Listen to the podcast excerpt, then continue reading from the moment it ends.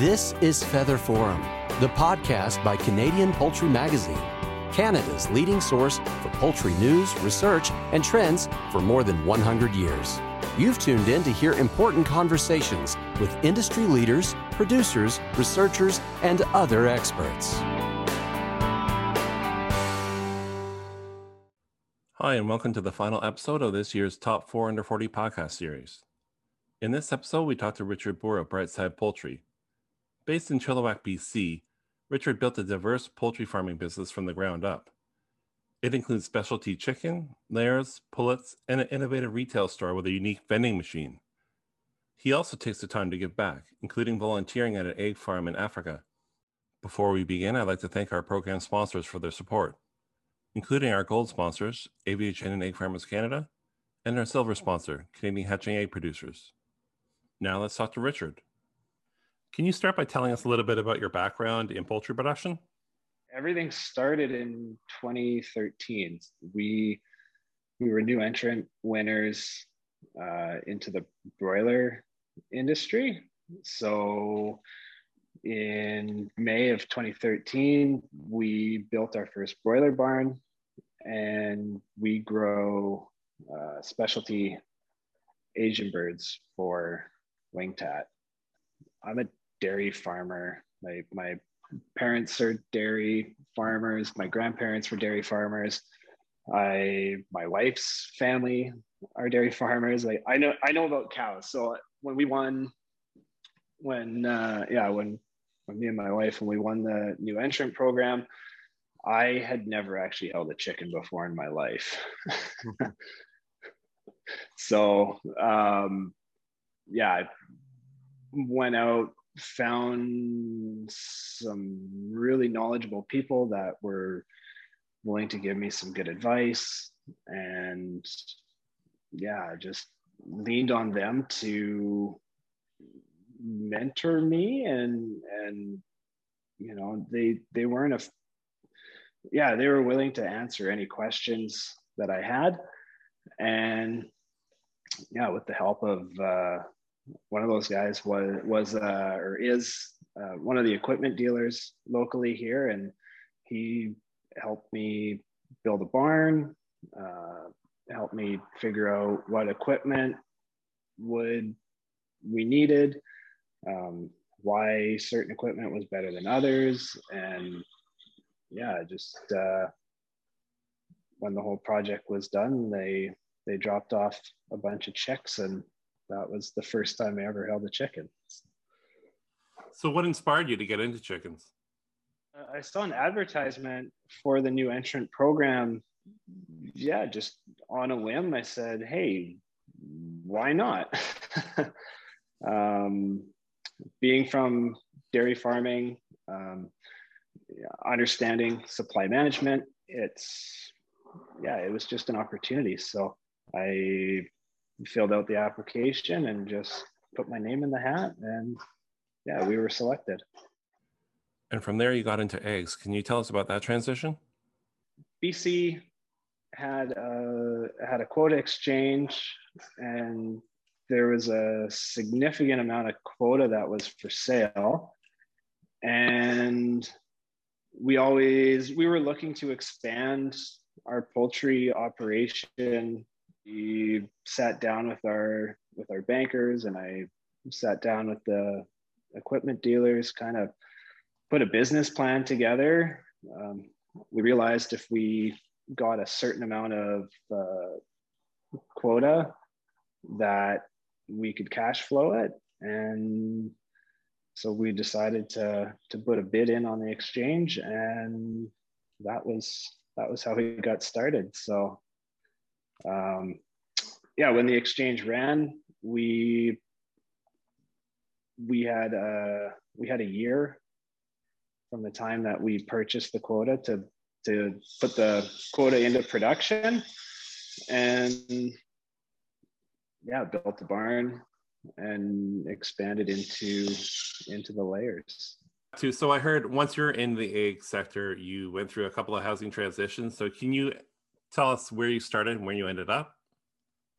Yeah, so we started with a free free run brown production. We built uh, we built a shallow pit slat barn, very simple management. Um, not a lot of moving equipment, so it it was just yeah, I wasn't really looking for like we wanted to expand poultry, but we didn't really want a labor intensive um, you know project. So we decided to go with just a free run brown bird. Um, when there was more quota for sale, our grading station uh, requested that we move to organic production. And so this was before the barn was even built. We were we were insulating walls and decided that because this is what the processor or the grader wanted, we would move to organic. So we quickly cut some holes in the wall, added some pop-up doors, and yeah, halfway through building it was already doing a renovation on a building so that we could go into organic production. Um, yeah, we did we did two cycles of birds in that barn, but because of the requirements for organic, uh, the birds need extra square footage. It became pretty obvious that we were going to outgrow this barn really quickly. So we we again decided to build a third barn and then we were gonna we were gonna put in uh, aviary equipment so that we could capitalize on on more square footage of equipment in the barn to to meet the organic standards. So then in 2019, we we built the third barn. Um, when when we were planning on building the third barn, uh, talking to a lot of other other farmers that have done aviary, we realized that uh, having a good pullet would be really important.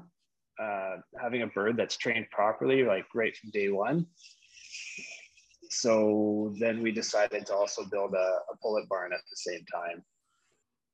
So you're now in a pretty diverse range of areas. So how do you manage all those different areas? yeah i had to learn how to delegate i'm i'm a person that really likes to be hands on i yeah i find i find managing employees to be the hardest part of my job so um yeah i did a lot of work on learning how to manage people, how to delegate, how to let things go and get things off my plate and let other people help me. And so I know you also have an interesting retail business, Brightside Eggs. And so you can tell us about some of the innovative things you do with that, like in terms of the vending machine, anything else? Yeah. Um, so we started Brightside Eggs in 2019. And originally, we saw an article um, in an agriculture magazine, and it was two brothers in Ireland that were selling potatoes out of a out of a locker style vending machine, and we just thought that that was that was just fantastic, and we live on a road right on the edge of Chilliwack, we've got 30, I think 34,000 cars a day drive past our farm. So, yeah, myself, my wife, my brother in laws, we've always thought in the back of our head that we would retail something from our from our farm site just because we have location. We just had no idea what it was.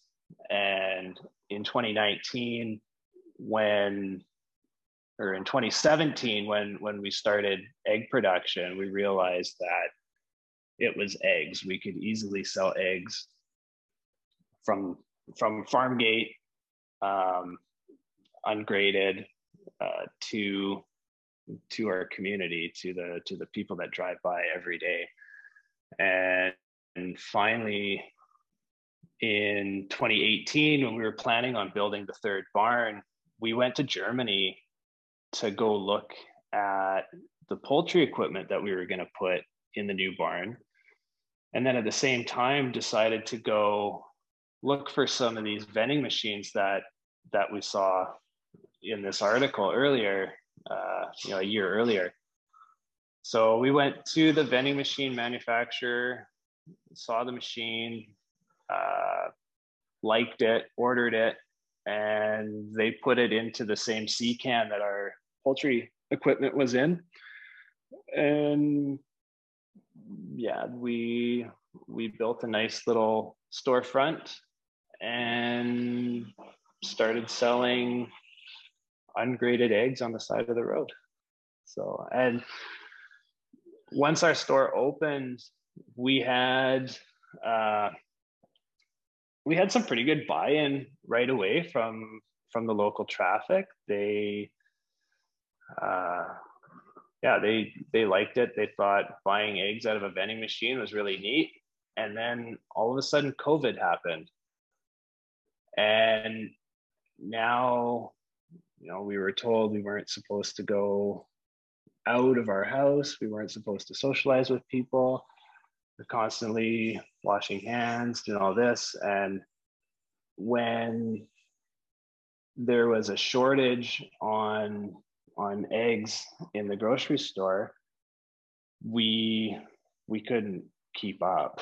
Um, so just down just down the road from our farm, uh, we've also got a Walmart, and Walmart didn't have any eggs on the shelf, and people started leaving Walmart, driving three minutes to our farm, and buying eggs direct from us. And once once people once people use the machine, they realize it's contactless. There's no COVID risk. It is clean. It's sanitized. It's just a great way to buy contactless eggs. Everybody just kept coming back, and that roadside business has really just exploded.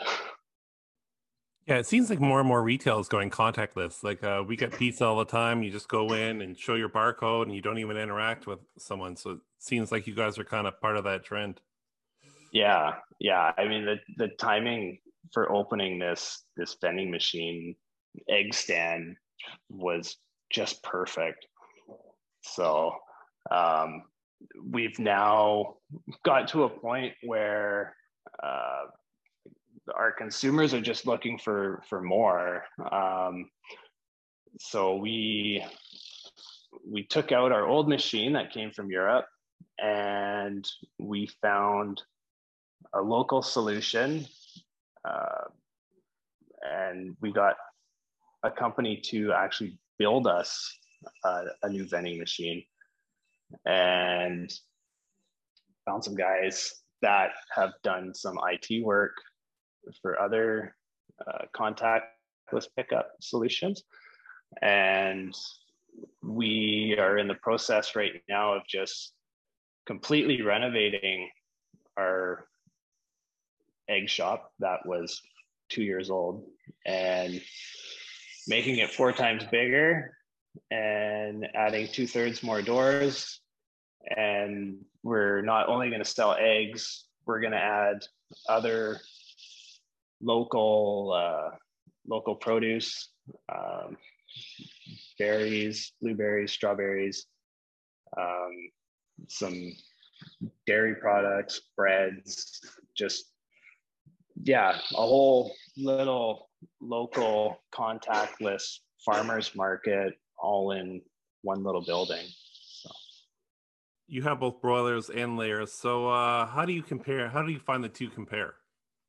I really, I really like uh, the layers. Um, yeah, I find I find with broilers you get you get chicks, and before you know it, they're gone.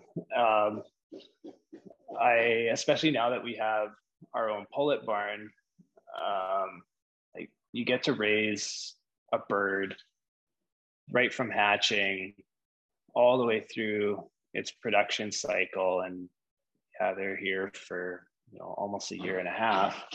And it's yeah you get attached to each flock. Like each flock has its own personality.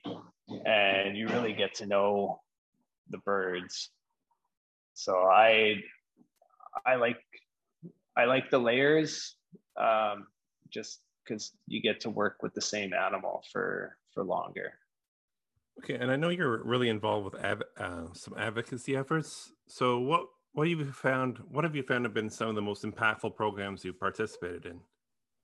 Uh, yeah, I went to the to Project Canaan um, with Hearts for Africa and and saw the the layer operation that they built there.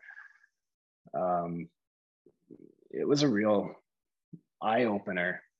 Um, yeah, it, you, yeah, like being in North America, you really realize that when you know people start complaining about their food, um, you know how it was how it was grown or or you know um, what production type this egg came from or that meat was from or how this was grown or how that was grown. Um, to go to africa and hand out eggs in a very poor community like you really realize that here in north america we've we've never been hungry. Um, they when you when we saw the when we saw the children in that community they they just wanted food. It didn't matter how um, it was raised or what production it was like there's really truly hungry people out there and there's a lot more there's a lot more issues that that matter than you know if if it's organic or free run or or a caged egg. Um so yeah it was uh it was a real it was a real eye-opening experience. And for our for our family um you know me and my wife like we've said if there's if there's going to be charities that that you know ask for money that we're going to donate to we're always going to pick a charity that you know helps feed those that are in need. Um, you know we're we're in the business of food production and it's what we do. So if we're going to help people we're going to help by you know making sure that they're not hungry. Going back to what you were saying about how important mentors were for you. So uh, how are you what advice do you get to people for finding like a good group of mentors? I think when i when i found the people that that really that really helped me i don't even know if they realize how much help they were giving me. Like a really good piece of advice would be that there is no stupid questions. You don't know unless you ask. The mentors the mentors that i found they oh they just gave me such great advice but they're just regular ordinary people and i don't even know if they realize the impact that they've even had on me. What advice would you would you give to an up and coming producer about how to become a successful poultry leader? Don't be afraid to try. Starting out from not having held a chicken, I never saw inside a chicken barn. It was just, I'm gonna have to try this. I'm gonna have to trust that I'm getting good advice. I'm gonna have to trust other people, and I'm just gonna have to try. And yeah, not not being afraid to try. Okay, and then lastly, so what are your future plans for the business? Uh, well, we we built our our new layer barn and we built a new pullet barn so that we have enough room for expansion. Um, so we're definitely hoping to expand on the layer side of things. Um, down the road, if there's other opportunities to yeah get get some more layer quota um, we're we're ready for it. So uh, i think that's short-term goal is uh, is fill up the facilities that we've now built for and down the road who knows? So um, yeah like it it has been a it's been a pretty crazy eight years. And if you would have asked me eight years ago that we'd have four barns on our property with with poultry in all of them, I would have told you that you're crazy. so I don't know. I don't know what another eight years how what we'll be doing or or how we'll expand. I couldn't I couldn't tell you. All right, great. Well, thanks a lot for your time. Thank you. Thanks for tuning in to Feather Forum, the podcast by Canadian Poultry Magazine. To catch up on all of our other episodes, visit canadianpoultrymag.com slash podcasts.